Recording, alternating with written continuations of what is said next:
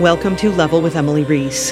This is music by Neil Acree for Rend, a fantasy adventure game with survival aspects to it and factions and the like. Neil recorded with the City of Prague Philharmonic Orchestra and numerous soloists of lesser known instruments that are super fun to talk about uh, to compose Rend's music. Neil is also close to wrapping up a solo album. You'll hear a bit of that too. Here's Neil describing Rend.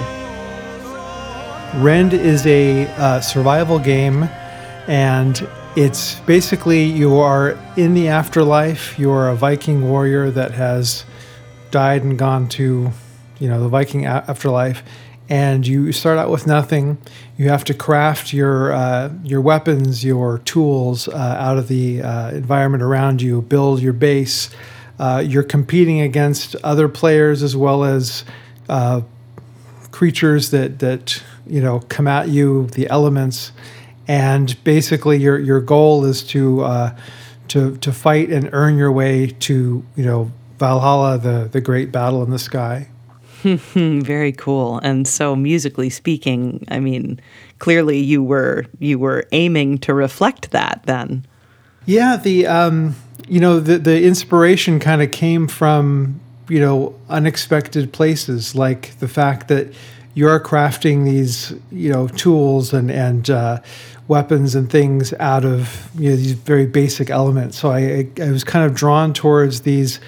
Uh, more ancient sounding instruments like the hurdy-gurdy or the nyckelharpa, uh, the viola da gamba, all of which are string instruments that have these kind of resonant qualities. Mm-hmm. And uh, you know that kind of sort of this that the buzzing resonant quality kind of had this um, almost hypnotic feel to it and it kind of just for me had this this sense of kind of building and inevitability and this kind of perpetual state of of kind of evolving and i think that kind of you know blended nicely with the gameplay in that you're there's a lot of different things you might be doing as you're, you know, kind of crafting or, or fighting or exploring.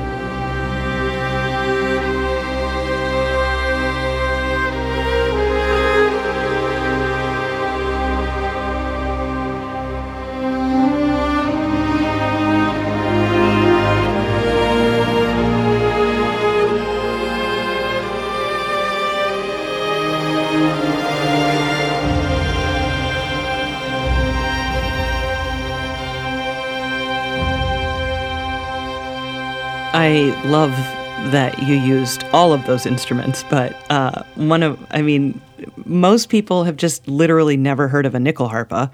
And if you wouldn't mind talking a little bit about what that is, um, and uh, just kind of uh, how how you did use it in the score, that'd be great. Yeah, it's it's um it's a beautiful instrument. It's sort of like a a violin with keys you know, kind of almost a cross between a violin and a, a, you know a guitar with frets that has you know keys that are pressed down to kind of uh, engage the pitches, as opposed to a you know a fretless fingerboard like a violin has. Mm-hmm. It also has uh, you know some resonating uh, drone strings as well. So it just kind of has this you know again like an ancient machine like quality to it and you know so there's a lot of like melodic stuff. It, it has a short bow so you kind of have to keep the the melodic stuff kind of moving or uh, rhythmic. So i did some you know kind of some rhythmic stuff. And you know it's one of those instruments like all the scandinavian instruments i use that, that just has this kind of very distinct character to it. And it, it just it just sings in a, in a, in a, in a very unique way.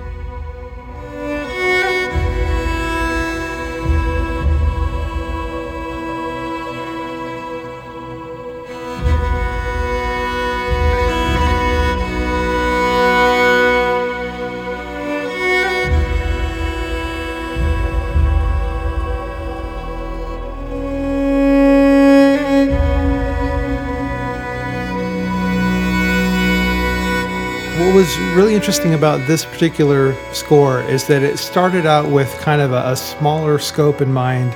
I mentioned the you know the Scandinavian instruments and kind of uh, drone-based music, but at some point the the game started to evolve into something bigger. The the zones got bigger and the landscape, you know, grew into these you know Scottish Highlands and uh, this kind of landscape that just needed something else musically. And I found myself kind of going beyond the you know the smaller solo instruments and and uh, you know reaching for orchestra, which you know wasn't my plan from the beginning. I was kind of doing something a little more intimate, but you know I started seeing this artwork that was you know just just a much bigger sprawling scope, and so the music just ended up being you know, needing that extra epicness to it, but also kind of keeping that kind of otherworldly, you know, ambience to it. So everything kind of has a certain, um, uh, you know, depth to it of, you know,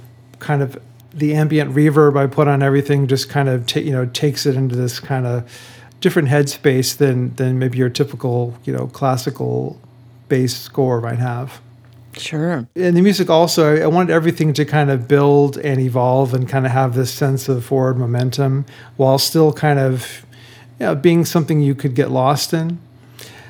And then also, you know, every piece has its own uh, identity. It's tied to a different zone, and I wanted wanted you to feel like you stepped into that zone and you were in a new place, not just you know visually, but you know the music w- would hopefully take you there as well because you know the all these different zones in the game are all kind of tied together so you might walk a relatively short distance you're in this new place and, and everything looks different but i just wanted it to feel different as well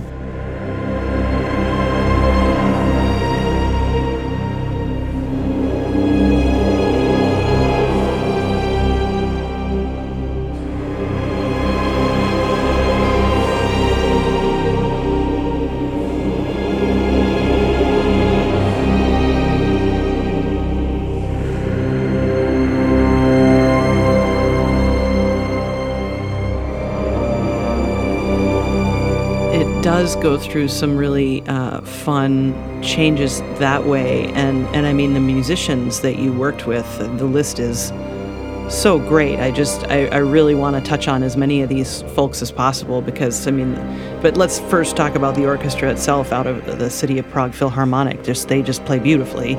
Um, so tell me tell me about working with them.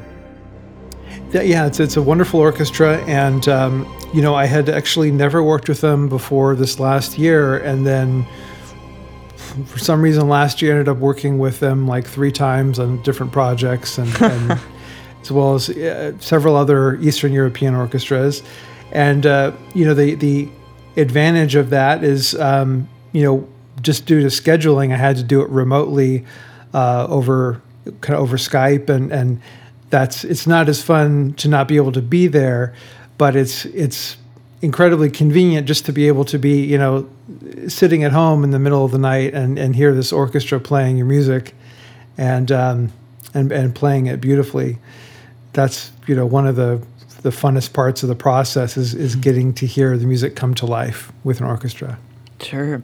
Super nerdy question here as well. Uh, when you're listening to them, are you listening to some kind of like uh, high speed audio connection so you can hear it as best as possible? Yes. Yeah. Not not uh, the Skype is the you know communication tool. Sure. And oftentimes we're, we're typing you know notes while the the take is being recorded, but there is a high uh, high quality line, so you're hearing it uh, a very good recording. It's not unlike being in a studio where you're in a different room and you're hearing the you know the orchestra is being recorded in one room and you're producing in another room and you know uh, it's just the distance between the two rooms is quite a bit further, but it's still you know you're still hearing a digital signal being transferred over cables. So sure. Uh, so the soloists, the vocalists are wonderful. There's also choirs, but uh, but let's talk about this soloists and how you found them. Yeah, the um, well, my getting to work with Einar Selvik of Wardruna uh, was a real treat.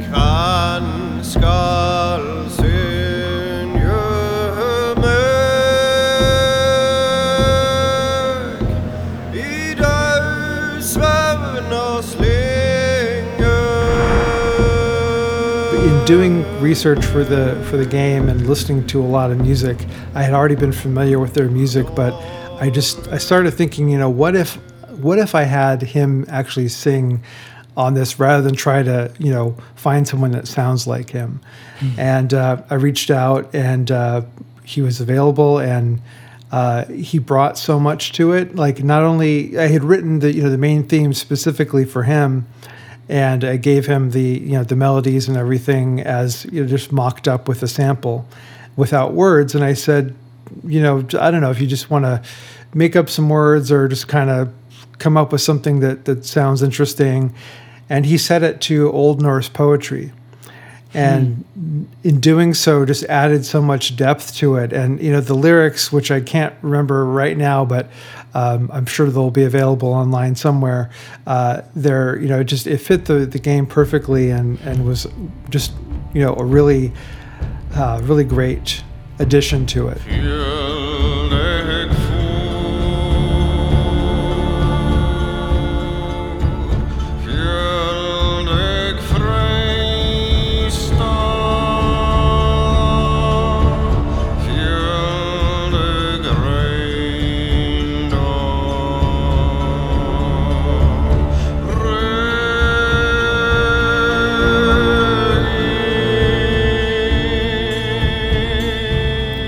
And then uh, Celica Soldream is a Spanish singer from uh, she's from Madrid and has this she has a metal background, so she has this really powerful voice.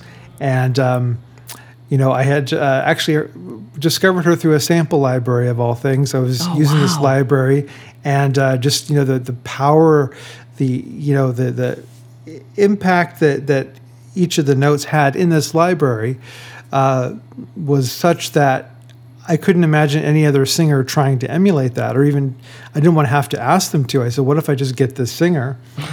and um, you know, she was available as well, and and had her. She hadn't worked on a video game before, which and and Einar hadn't either. Oh, fun. Actually, at the time I recorded this, none of the soloists had worked on a video game score before, and you know, in the two years since, they've all gone on to play on everyone else's things. But oh, funny. Uh, at the time it was you know kind of interesting. I mean, you know, it's fairly intuitive. It's all you know, kind of cinematic sounding music, and they all took to it uh, beautifully. Mm. But what the fun thing about Celica is that the lyrics, you know, Einar had, had done the lyrics in, in Old Norse, and Celica is from Spain and doesn't speak the language. Right. So she ended up kind of doing a, uh, you know, kind of a sound alike, uh, adapting her, you know, harmonies to, you know, Einar's vocals, and but did it beautifully. You'd never know.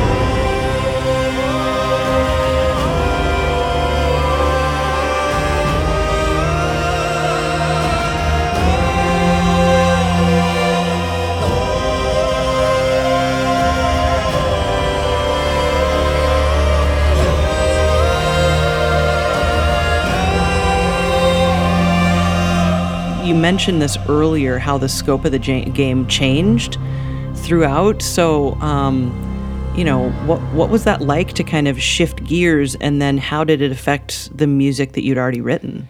It shifted gears in the sense that obviously I kind of I, I started out with a concept, and that is kind of you know have a small handful of of soloists, kind of Scandinavian instruments, and and kind of be, have these very kind of simple drones and, and melodies that kind of are building blocks of music. But then as the you know the scope of the game increased, kind of it, it I ended up kind of calling for these bigger, more sweeping themes. And um, you know, like the there's a, a Highland zone that just kind of was was calling out for you know bagpipes and, and a kind of a Scottish Highland feel to it, even though that's not you know that there weren't any rules that said it had to be you know this one you know uh, nationality or, or, anything. It just kind of you know being that it's this kind of this world and and i always thought of as an afterlife that's bringing warriors from all different places. And you know i just I drew from what, whatever culture just happened to you know resonate at that moment Mm-hmm. Like for the for this for the uh, Fristfell zone, which is the you know these kind of icy tundras, um, I would uh, I used a Persian ney.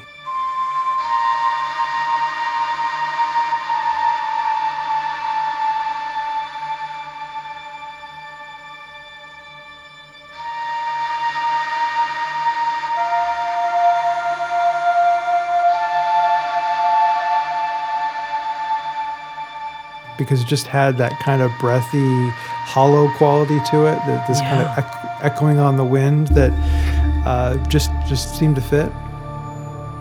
You know, and then um, bagpipes for the Highlands. Uh, I, I knew I had to work with Eric Rigler, who played on uh, Braveheart and Titanic, Oh, cool. because I actually, um, being huge James Horner fan from you know Yeah. from back in the day, I actually used to write for a James Horner fan magazine.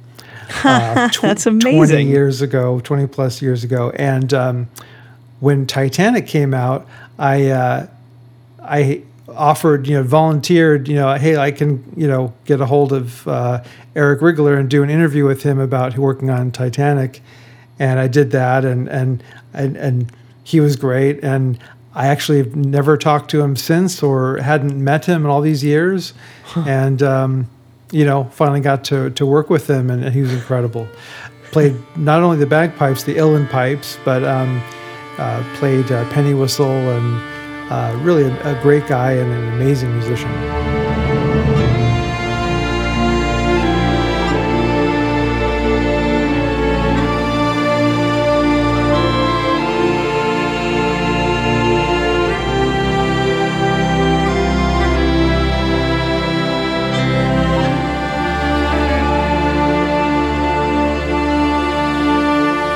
One of the other instruments that I used quite a bit on this was the Hardanger fiddle. oh yeah, which, talk um, to me about yeah, yeah. talk to me about that. I had a couple different players on that too. Um, one of whom was Paul Cartwright, who plays on a lot of Bear McCreary's uh, scores, and he's normally plays fiddle, but he, uh, you know, recently started playing the Hardanger fiddle, and and does a, a slightly different tuning just to kind of make it a little more uh, accessible and. Um, you know, uh, able to play a lot of different kinds of music on it, but it still has that really interesting kind of resonant quality to it because it has the sympathetic strings. And I also uh, worked with Rachel Nesvig, who uh, is, you know, just uh, amazing in that she uh, has a very traditional background and you know play grew up playing the the instrument and is you know really an expert on its its background, and had her play you know a lot of the the more melodic things.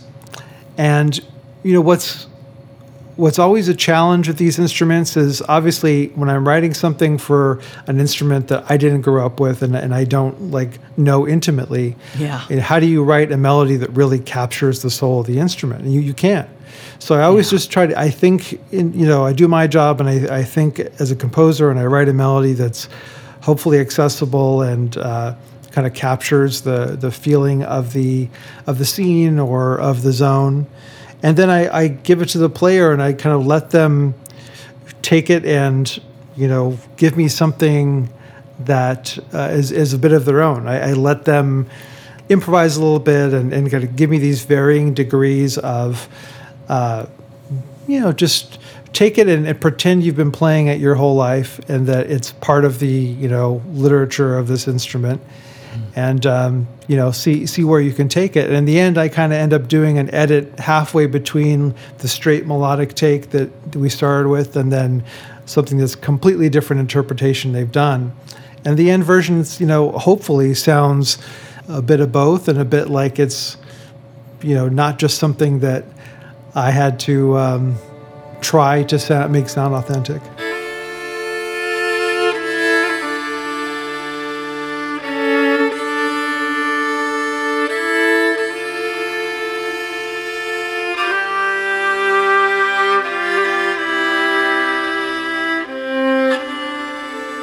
Said a moment ago about James Horner, and you used to write for a James Horner fan uh, publication of some sort. And, uh, you know, when a lot of people mention, you know, John Williams or Bernard Herrmann or, or Jerry Goldsmith, and it's it's really great to hear James Horner's name because I know that all those people who mention those other guys also love James Horner because James Horner is wonderful. So I'd love to hear you talk a little bit about him, uh, just to familiarize you know someone listening who might not know who he is or or some of his more popular works, and then maybe talk about some of your favorite scores of his if you wouldn't mind. Yeah, of course. Yeah, James Horner is um, probably the as much as you know John Williams and Jerry Goldsmith are you know, huge influences on me, and, and so many people are really. Sure. Uh, but James Horner is just one of those that's just so so way up there.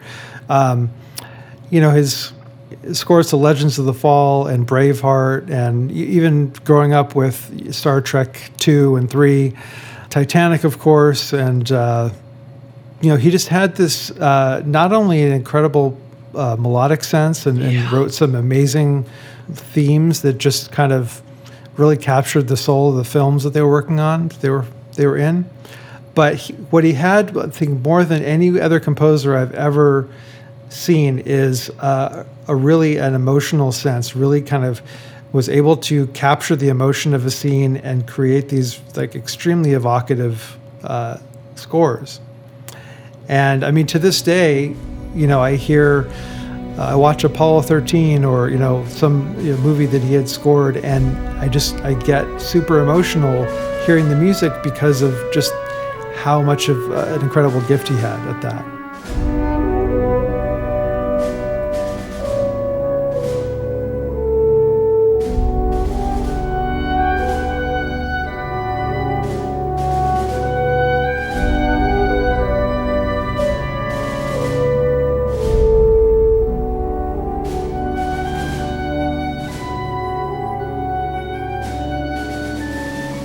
Know, and, and for those that don't know, he died in a plane crash.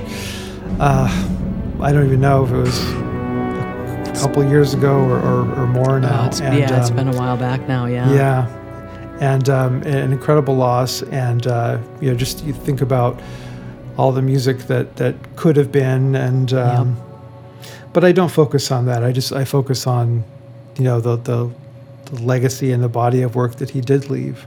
Yeah. You know Yep. Talking about favorites, you know, their Braveheart to me is is a perfect score. Uh, Legends of the Fall is a perfect score. Whereas like there isn't a single note that isn't doesn't belong there and feel like it was just meant to be. Uh, such uh, amazing thematic writing, and then um, yeah. you know the way he would you know establish themes throughout the film and then at the end of the film find a way to weave them all together in this incredibly satisfying emotional moment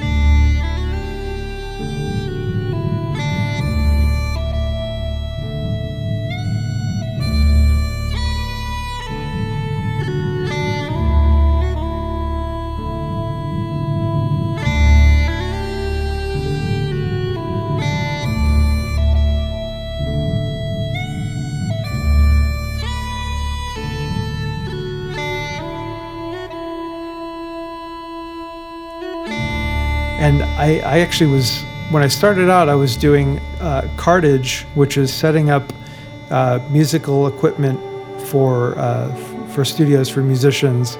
I'd kind of had a, a few clients that you know we'd uh, deliver their equipment from one studio to the next help set it up and that kind of thing. Not a very glamorous job but it ended up being like one of the best opportunities, one of the best things I ever did because, you know, the first day on the job, I met James Horner.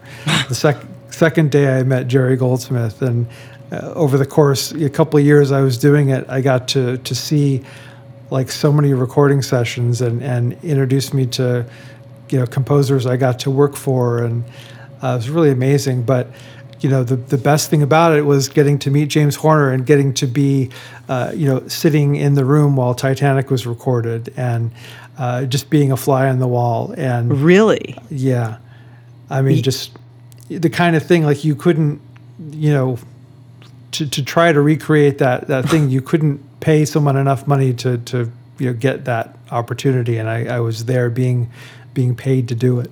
Yeah. You know, and it was difficult work in, in terms of the you know the physicality of it, but such a uh, such an amazing time. Yeah. To hear that you got to experience the recording of it is pretty amazing. yeah yeah I'm, I'm very grateful I've, I've had a lot of opportunities like that where at the time i mean even at the time i knew i was you know i'd stumbled on something pretty special but you know looking back and it's the kind of thing that i if i tried to recreate that career path and all the things that kind of fell into my lap i, I couldn't you know it's just you know very very lucky yeah. Yeah. Well, Neil, what more do you want to say about Rend? Uh, uh, you know, just uh, such an enjoyable score and really beautiful, uh, beautiful music that you wrote. Well, thank you so much. Yeah, I um, I partnered with Materia Collective to make it available on uh, physical CD as well as uh, vinyl for the first time. Nice. First time I'm having my music released on vinyl, and um, you know I'm really excited about it because it's, you know, I, I, grew up on vinyl and. Uh, you know, getting to to have my own music and in, in, in, something that uh, you know I can, you know, share and uh, you know holding my hand is, is, is a special thing you know it's it, a lot of soundtracks are kind of going the way of, of digital now and, and nothing wrong with that. I, I listen to most music on you know digital format anyways but just getting mm-hmm. to you know have something you can you can hold and, and put on the wall and you know uh, it's just it just I'm really excited about it. And uh, the soundtrack's also available now on all digital outlets and uh, pre-orders are open for the you know the CD and the vinyl, and uh, they will be shipping later this year. Awesome. Can you talk about what you're working on right now? Yes. Yeah, I mean, uh, another thing that uh, came out recently was uh, a single I released for an upcoming solo album called The Velvet Machine. Nice. Uh, the single is called One World, and it's sort of this project that's been in the works for about 13 years now, where I've been kind of writing music for myself, even though I've you know written so many different kinds of music for different kinds of projects. But this is the first time I'm, I'm really getting to do something for myself, and um, you know it's sort of it's very electronic. And you know the One World single, which is also out now on all uh, digital outlets, um, it's you know a little bit more of a kind of epic, almost trailer-like track with some world elements and electronic elements.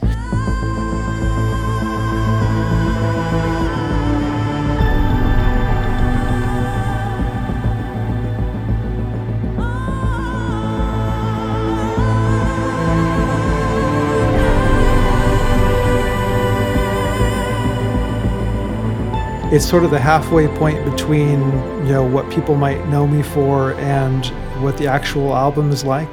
The actual album is you know very electronic and kind of gets into you know Depeche Mode influences and nice. um, you know, some even some soul and uh, you know just very different stuff. Stuff just personal stuff that I've been kind of compiling over the years, and uh, decided at one point that it's time that I kind of put it out there and.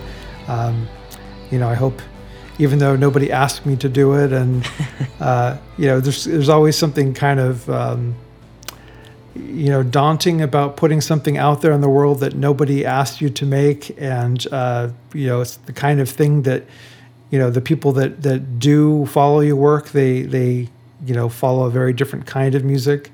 Uh, but I'm putting it out there because it's something that uh, I feel very passionate about and and has been like just part of my own uh, artistic journey and something I, I hope people will uh, get something out of and, and, enjoy on some level. Nice. What a gratifying experience for you to finally be wrapping that one up, huh? Yeah, yeah. Been been so, so long. You know, I, I was hoping to have it out last year, but you know, you when you spend all day making music, it's hard to find time to make music on the side.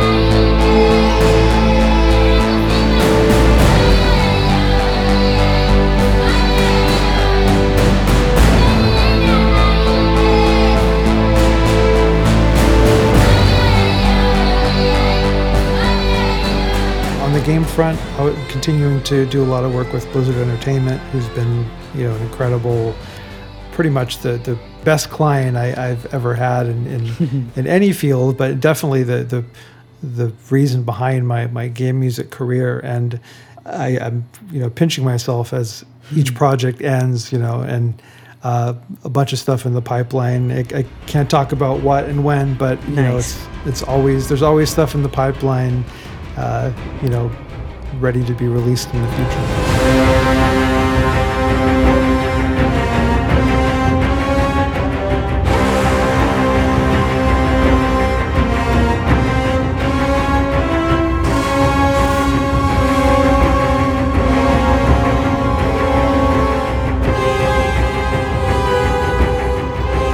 Great, Neil.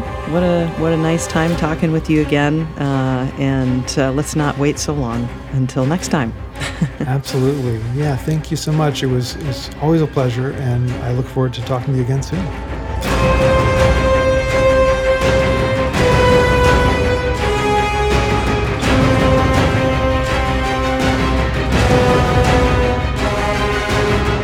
Thanks for listening to episode 111 of Level with Emily Reese. You can learn more about Neil Acree at neilacree.com and see a full playlist at patreon.com slash level. We have launched a new podcast. It's called Scores and Pours, where I talk about classical music and my friend Jill teaches me about wine. We have two episodes out and numerous numerous of them recorded already. Uh, in the first episode, I talk about the things composers do to symbolize the ocean, and Jill talks about tasting the sea in wine that comes from seaside vineyards. Our second episode is about B sides, like the B sides of classical music, the B sides of wine. It's a lot of fun. Again, we've recorded loads of episodes already, and we release those on Wednesdays. Check us out on Patreon, Podbean, tune in, and hopefully by the time you hear this, we'll be on iTunes and the other usual suspects, all at Scores and Pours. We're also on Instagram at Scores and Pours. Hope to see you there. I'm Emily Reese. Sam Keenan is our producer. Say hi, Sam. Hi. You can follow us on Twitter at Level with Emily and learn more about us at levelwithemily.com, made possible by Adam Selvage at Tiki Web Services and composer Brad Gentle. Level with Emily is a production of June Media.